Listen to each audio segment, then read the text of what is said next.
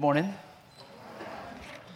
I was thinking of a way to overcome the temptation to call this church by its old name. And so I came up with Mercy Bration. See what I did there? So it's good to be back. Always good to be back uh, during the Christmas, New Year season. Um, as someone was mentioning earlier, uh, this is our eight and a half year point of being in Montana, living in Montana. And each year we've come back to, um, to Yulee during Christmas. Part of the reason is, is because my wife's family is from Yulee. And uh, so I made her the promise when we moved away from her best friend, her mom, that we would come back every year uh, as the Lord provided. So it's always good to be back here, especially good to be back here because you guys didn't have to plow your parking lot this morning unbury yourself from a week full of snow. Uh, the day that we flew out of Montana to come to Florida, we got two feet in 24 hours. And then it's been snowing every day since then. So it's probably four or five feet of snow this weekend. Not too sad to be in Florida. So uh, the Lord has been faithful to our church in the past year. I know you guys um, get our newsletter. Um, so I won't give a whole lot of updates other than to say that uh, this has been a very, probably one of our more difficult years uh, since we've moved to Montana. Um, and so we especially appreciate you guys praying for us and remembering us in your prayers and considering us a partner in ministry uh, there in Montana. Um, we've got some challenges ahead of us this year as well, but uh, we really ended on a high note. Um, I was telling Dan this morning that we sat around a table right before we came here with our deacons, their spouses, an elder and his spouse uh, that we affirmed this year in the church, and we're able to just share and recount God's faithfulness as a group, as a body um, of leadership within our church. And it was just near, neat to hear the testimony of how God is working and, um, and moving. And I, I, trust that you guys have seen his faithfulness here at Mercy Bration. So, grace be unto you and peace from God our Father and from the Lord Jesus Christ. If you'll turn with me to Colossians chapter 1 this morning. Our text will be uh, verses 9 through 20, Colossians chapter 1, verses 9 through 20, and we'll specifically concentrate on verses 15 and 16 this morning um, for the sake of time, but I want to read the larger context here. Colossians chapter 1, verse number 9. And so, from the day we heard, we have not ceased to pray for you, asking that you may be filled with the knowledge of his will in all spiritual wisdom and understanding, so as to walk in a manner worthy of the Lord, fully pleasing to Him, bearing fruit in every good work, and increasing in the knowledge of God, being strengthened with all power according to His glorious might, for all endurance and patience with joy. Giving thanks to the Father who has qualified you to share in the inheritance of the saints in light. He has delivered us from the domain of darkness and transferred us to the kingdom of his beloved Son, in whom we have redemption, the forgiveness of sins.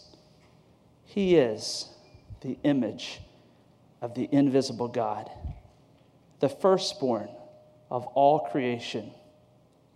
For by him all things were created, in heaven and on earth, visible and invisible, whether thrones or dominions or rulers or authorities. All things were created through him and for him. And he is before all things, and in him all things hold together. And he is the head of the body, the church. He is the beginning, the firstborn from the dead, that in everything he might be preeminent. For in him all the fullness of God was pleased to dwell, and through him to reconcile to himself all things whether on earth or in heaven, making peace by the blood of his cross. And so, Father, as we turn our hearts to your word this morning, we ask that you would prepare us for what you would have us to hear this morning. As we think about the wonderful opportunity we have, the wonderful calling we have to rehearse the truths that are before us this morning. Lord, my prayer is that as you have prepared my heart to preach this morning, that you've prepared the hearer as well. And that we would receive what it is you were saying to us through this letter of Paul's, but more importantly, through your word this morning. In Jesus' name, amen. More than 1900 years ago, there was a man born contrary to the laws of life. This man lived in poverty and was reared in obscurity. He did not travel extensively. Only once did he cross the boundary of the country in which he lived. That was during exile, during his childhood. He possessed neither wealth nor influence. His relatives were inconspicuous and had neither training nor formal education. In infancy, he startled a king. In childhood, he puzzled doctors.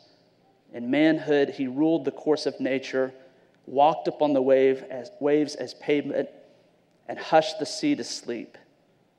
He healed the multitudes without medicine and made no charge for his service. He never wrote a book, and yet perhaps all the libraries of the world could not hold the books that have been written about him.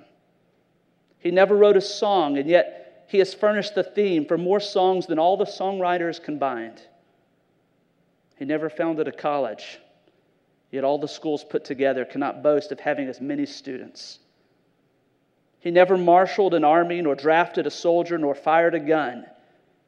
And yet, no leader ever had more volunteers who have, under his orders, made more rebels stack arms and surrender without a shot being fired. He never practiced psychiatry, and yet he has healed more broken hearts than all the doctors far and near. And so, once each week, multitudes congregate at worshiping assemblies to pay homage and respect to him. The names of the past, proud statesmen of Greece and Rome, they've come and gone. The names of past scientists, philosophers, and theologians have come and gone, but the name of this man multiplies more and more. The time has spread 1900 years between the people of this generation and the mockers at his crucifixion. He still lives. His enemies could not destroy him, and the grave could not hold him. He stands forth upon the highest pinnacle of heavenly glory, proclaimed of God, acknowledged by angels, adored by saints, and feared by the devils as the risen personal Christ, our Lord and our Savior. These are words from a sermon in the early 1900s composed by a Pentecostal pastor, and the title of that sermon was An Incomparable Christ. I read that to you only because when we come to the book of Colossians and if we consider this time of the year, we, we do think of Christ. Many of you have spent probably weeks leading up to today, leading up to Christmas, marveling that such a Christ would come and dwell among us in human form. One who is far greater than all of his creation, greater than all of humanity in rank, and yet still cares for them so deeply. It was Martin Luther who said, The mystery of the humanity of Christ, that he sunk himself into our flesh, is beyond human understanding. And the letter of Colossians is addressed, written to a, a body of believers, of saints and faithful brothers in Christ at Colossae, as verse number two tells us of this chapter who were being challenged to think differently than what we just read this morning. They were being charged by some erroneous teaching that had infiltrated the church. This false teaching apparently had arisen from within their own ranks, within their own congregation, their community of faith. In fact, several times throughout the book of Colossians, Paul uses the terms anyone or no one to basically charge these believers and warn them in a general way against receiving any other message other than the one preached by their minister that was received as a convert of Paul's, one that he had received from the Lord. Even if it sounded compelling to reject it. At the root of this teaching, uh, there's some disagreement about what kind of teaching. It's not named in the book of Colossians what exactly it really was, was going on. some people believe it was Gnosticism or. But it, it, although it's not named, we, we do have several portraits of what this false teaching was.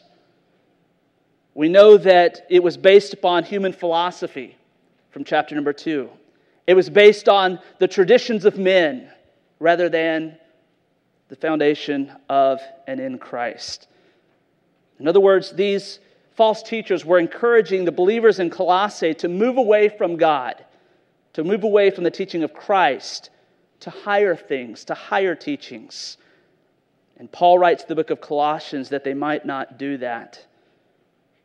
This is considered, the book of Colossians is considered the most lengthy discourse on Christology in the New Testament.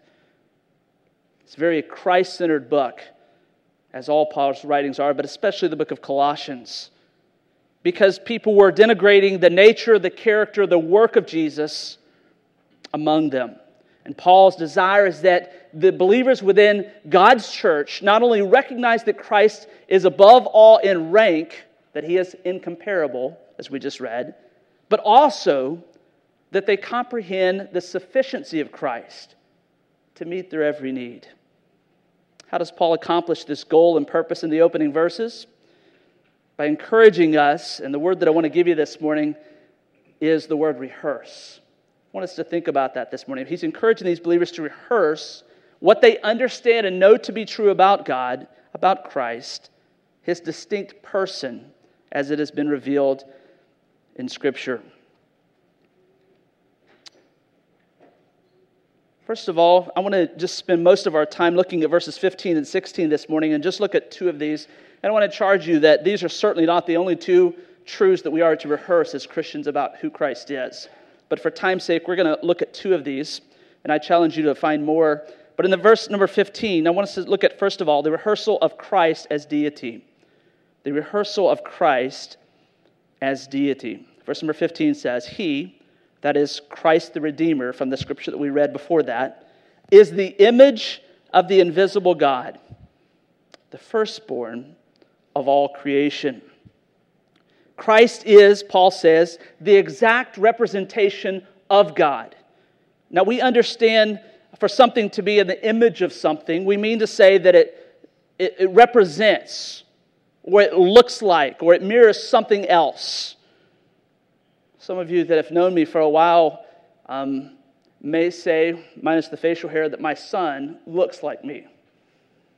He is a representation of me. He definitely has the Pittman gene in him. Man, we read of in Genesis chapter 1, was created in the image of God. Genesis 1:27. So what's the difference between man being created in the image of God my son being created in my image or bearing my image, and what it says here that Christ is the invis- image of the invisible God.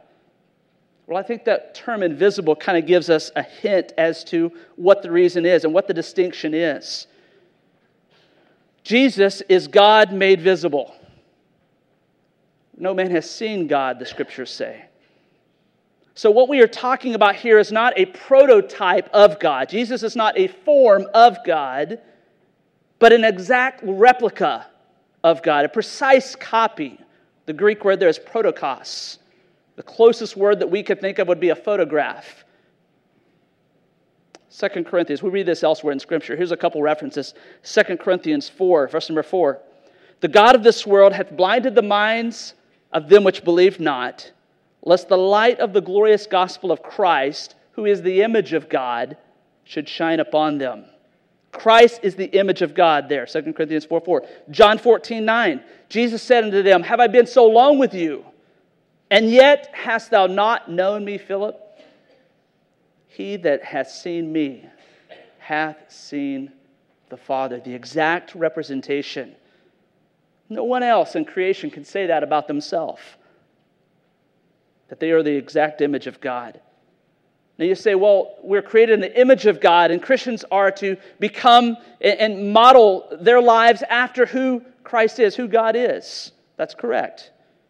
And we can express in some imperfect ways the attributes of God. For example, we can experience uh, and we can display godly wisdom when making choices here in life, can't we? We can uh, exhibit love towards people, forbearance. Yet, not even one of those attributes of, of who God is can we, in its completeness or its perfection, perform as Christ has and is. He is the exact representation of the invisible God. He is also, Paul goes on to say, the firstborn over all creation. What you notice there is a connection between the divine and his creation. The first part of this is Christ is the, the image of the invisible God. That's deity, divine. That's a realm that we don't work in. And then he is the firstborn of all creation. There's a connection between Christ the divine and his creation. By the way, this is not saying that Jesus was a created being, contrary to our JW friends. That's not what the scripture is teaching.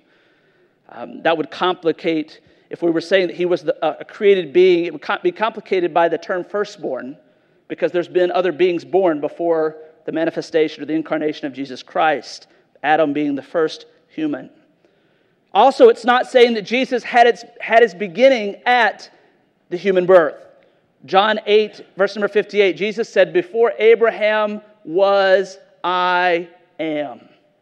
Jesus Christ is eternal. So, what is this teaching us? What is Paul emphasizing to these Colossian believers by pointing out that not only is he the image of the invisible God, but he's the firstborn of all creation? What he means to say and what he means to establish is that Jesus is first in rank over all his creation. He's first in rank over all his creation. He is the ranking one. He has all authority. So Christ has authority in heaven as God and over creation on earth as firstborn. He is deity. Now, I realize that as I, I say that and I read that this morning, as you reflect on that, it seems like something that's 101 for Christians right? As we understand what who Christ is and we understand what the gospel is, we have to identify rightly who Christ is. So this seems very elementary. But think about this where else this is mentioned throughout Scripture in terms of remembering these things. Why might Paul bring this to remembrance? Do you remember in the Old Testament the amount of times that the children of Israel were asked to remember God's past faithfulness, his past deliverance to them? Remember, remember, remember. Teach this to your children, to, to their children, to your grandchildren. Cause them to remember. Recall the story of God's faithfulness time and time again to them. It didn't stop there at the nation of Israel, though. For centuries, the, the church as a body has rehearsed truths of Christ in various forms. For example, this morning before you, uh, there were some songs, admittedly, that I've never sung before. I've never even heard this morning. But there, it, it's simply a rehearsal of what we know to be true about God. And it's an important part, and we call it, we refer to it as worship music. All we're doing is rehearsing or recounting who God is and his nature and character and the way that he works. Uh, for centuries, the church has had things such as catechisms and, and creeds that they have formed. And they've recited these and rehearsed these. Why? There's a reason for this. And I think that's what Paul's getting at here. As you think about Colossians uh, and, and who this was written to, these believers were pastored by a faithful brother. Paul alludes to Epaphras in chapter 1 and verse number 7 as a faithful minister, meaning that he faithfully taught the scriptures to these believers. Um, in chapter 4 and verse number 12, he talks about Epaphras again, the pastor of this church, and said that his desire was for this church body to stand mature and fully assured in the will of God. So Epaphras had poured out the scriptures to him. This wasn't the first time they had heard this, and yet it seems kind of odd, doesn't it? That Paul says, here's who God is, here's who Christ is. Why did he do this? Why does he cause them to rehearse this and reflect on this? Maybe an obvious answer as to why Paul encouraged them in something they already knew about Christ to be true, to rehearse it, is because of the false teachers around them. If we look at the context of the greater context of the book, we understand that there was erroneous teaching going on.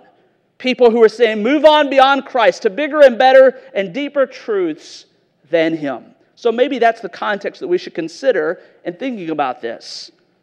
But I want to take it a step further because, on a practical level, I think there's something here for us as believers that is profoundly important. We could also add that there's always been around us.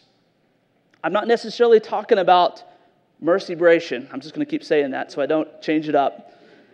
I'm not just necessarily talking about our church, but in our own life, we could also agree that there have always been voices around us which tempt us to esteem or to rank human reasoning, our own logic, above Christ. I flew in last night actually from Arkansas. We, we got here, um, we landed in Yulee or, or Jacksonville last weekend, and then I flew out on Wednesday and got back last night. It was my mom's 70th birthday, and so my siblings and myself uh, all flew in and surprised her for her 70th birthday, and it was great. We had a, a blast. Uh, but on my flight uh, last night back from Little Rock to Atlanta uh, to get a connection, I was set beside a guy, and I'm usually the guy who has the headphones on. So if you ever fly beside me, it's not that I don't like you. I just I just like my space. And and uh, I was getting ready to put those on, and I got stuck beside the chatty guy. And um, and it was okay. It ended up being a really good conversation. There was a 20 year old kid uh, named David from uh, Philadelphia. And um, he, he just, I mean, I for some reason, I just must have had the talk about, with me about everything look on my face because he just started opening up and asking me questions and very nice, respectful, very intellectual young man. And um, he was talking about his struggles as a child, um, losing his dad on Christmas Day as, as a young person, and how that uh, he used some pretty colorful language to explain what he had been through in his life. And I just kept asking him questions and, and poking him a little bit more. And then finally, he asked me about my vocation, well, which, if you're a pastor, is the last question you want to be asked because usually that's a dead end to a conversation. Oh, you know, you're a pastor. Okay, I'm done. Uh, but it was too late. He had already poured out his life, and so he asked about that. And inter- he asked a very engaging, interesting question as a follow up from that. He stood there for a minute after I said I was a minister, and he said, Let me ask you a question. He said, Do you ever find it hard as a minister of, of, of minister, clergy, whatever you are, to, to practice what you preach? And I don't know where that exactly came from. We didn't really get into that part of it, but I thought that was a very interesting question. Of course, I said, No, I never struggle with that. Always in the spirit, never in the flesh. no, I, I talked to him and explained to him that I, I continually struggle with my own fleshly inclinations. Yes, I do struggle to practice what I preach. Despite knowing, isn't this amazing? The price that Christ has paid for my spiritual freedom from sin, the reign of sin in my life. I still struggle with that. And I walked off the plane with David's cell phone number, a book that I asked him to follow up and read after I'd shared the gospel with him. And I hope that that gospel seed that has been planted in him will one day produce the desired result of salvation. Isn't it true that we're all flawed in continually choosing to rank ourselves above Christ as we give in to our sinful desires? I think Paul's getting at something here. He's not just refuting a false teaching. He's trying to get these Colossian believers to understand the importance of rehearsing the deity of Christ and what it means to them. I think of the words of Job here, Job 12 13, which speaks of God when it says, With him are wisdom and might. To him belong counsel and understanding. We know those things to be true, but how often do we rehearse those? There's something to this. The Puritan John Owen put it like this On Christ's glory, I would fix all my thoughts and desires and the more I see of the glory of Christ, the more painted beauties of this world will wither in my eyes. And I will be more and more crucified to this world. It will become to me like something dead and putrid, impossible for me to enjoy. When I fixate on the glory of Christ, when I dwell on the deity of Christ, we need to rehearse that.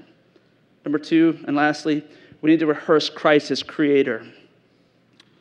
Verse number 16 For by him, again, a very elementary truth, all things were created by him. In heaven, on earth, visible, invisible, thrones, dominions, rulers, authorities, all of these things were created through him and for him. I have a question for you this morning. When is the last time you seriously committed yourself to recalling the implications of Christ as creator? I live in a beautiful part of the world. Outside of my door is the Absaroka mountain range. The other side is the Gallatin. I live in a valley. I live 42 miles from Yellowstone National Park. Beautiful country. People travel there all summer long with their RVs and motorcycles to see these wonderful landscapes. But I'm not talking about that necessarily. Not just the landscape of here in Florida, the beautiful beaches, the nice sunsets. My guess is that as we read verse number 16 and we t- think about and, and begin to reflect on God as creator, your mind goes back to Sunday school and the flannel graph board, right? And, and the, the, the, birds on this day, and the animals, and the, the sea, and the, the sun, the moon, the stars. That's likely, for most of us, a time that we remember when we reflected on God as creator. Why is it that we think we have graduated from that to the point where we no longer see and we no, no longer maintain the wonder of that.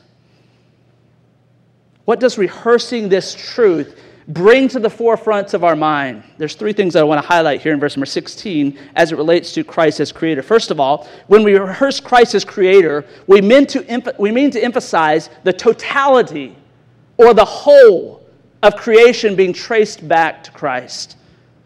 Look what he says For by him all things were created.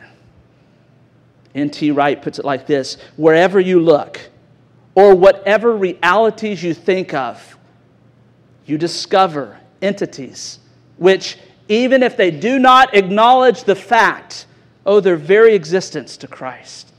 Everywhere you look, the existence of Christ, the existence of them is related to Christ. Nothing or no one that exists, Paul says, can independently say, I am my own creator. Everything came into existence by him and because of him. By him, Paul says, all things were created. The term all here also stresses the superiority of Christ over all of his creation. There's a stark contrast between that which has been created and the Creator Himself. Hebrews uh, 1 and verses 10 and 11 put it like this And thou, Lord, in the beginning, has laid the foundations of the earth, and the heavens are the works of thine hands. They shall perish, but thou remainest. They all shall wax old as doth a garment so, what we mean to say when we acknowledge and we rehearse Christ as creator, we're emphasizing the totality of creation that can be traced back to Christ. For by him all things were created. By him and because of him, creation exists. Secondly, when we rehearse Christ as creator, we are recognizing that he is sovereign over all of his creation. Wayne Grudem describes the sovereignty of God over his creation like this God is continually involved with all created things in such a way that he keeps, keeps them existing and maintaining the properties with which he created them. He cooperates with created things in every action, directing their distinctive properties to cause them to act as they do, and directs them to fulfill his purposes. John Piper put it like this Whenever God acts, he acts in a way that pleases him. God is never constrained to do a thing that he despises. He is never backed into a corner where the only recourse that he has is to do something he hates to do. He does what he pleases. And when we think about creation, it should cause us to come to this conclusion that God is sovereign. Notice how Paul elaborates on what he means by all. He goes on to say, By him were all things created. What things, Paul? Things that are in heaven, on earth, visible, invisible, whether thrones, dominions, rulers, or authorities. In other words, both natural and supernatural order are subject to the Lord's rule over them. No single component of creation competes with Christ. He's incomparable. None of it comes into being without his creative genius or operates independent of his rule. Yeah, no big deal. Oh, it is a big deal. Hebrews chapter 1, verse number 3 says, God upholds all things by the word of his power. Psalm 97 9, For thou, Lord, art high above all the earth, thou art exalted above all gods. Matthew 19, 26 teaches us that with God, all things are possible. Psalm 24, 1 The earth is the Lord's and the fullness thereof, the world and they that dwell therein. It all belongs to Him. In the total expanse of human life, there's not a single square inch of which Christ, who is sovereign, does not declare that is mine. God is sovereign over all creation. We are to rehearse this. This is something we are not just to take into our mind and repeat out verbally, but to dwell on, to reflect on regularly, consistently. Thirdly, when we rehearse Christ as Creator, we are acknowledging the goal and the purpose of all creation. All things that are created were created by him, he says, and for him. The Westminster Catechism answers the question what is the chief end of man? Like this man's chief end is to glorify God and to enjoy him forever. To glorify God. And in that glory, enjoy him forever. This is why we rehearse this. Not simply that we have a greater image rather than Sunday school flannel graph, but we understand more, but it's the idea that we live for His glory.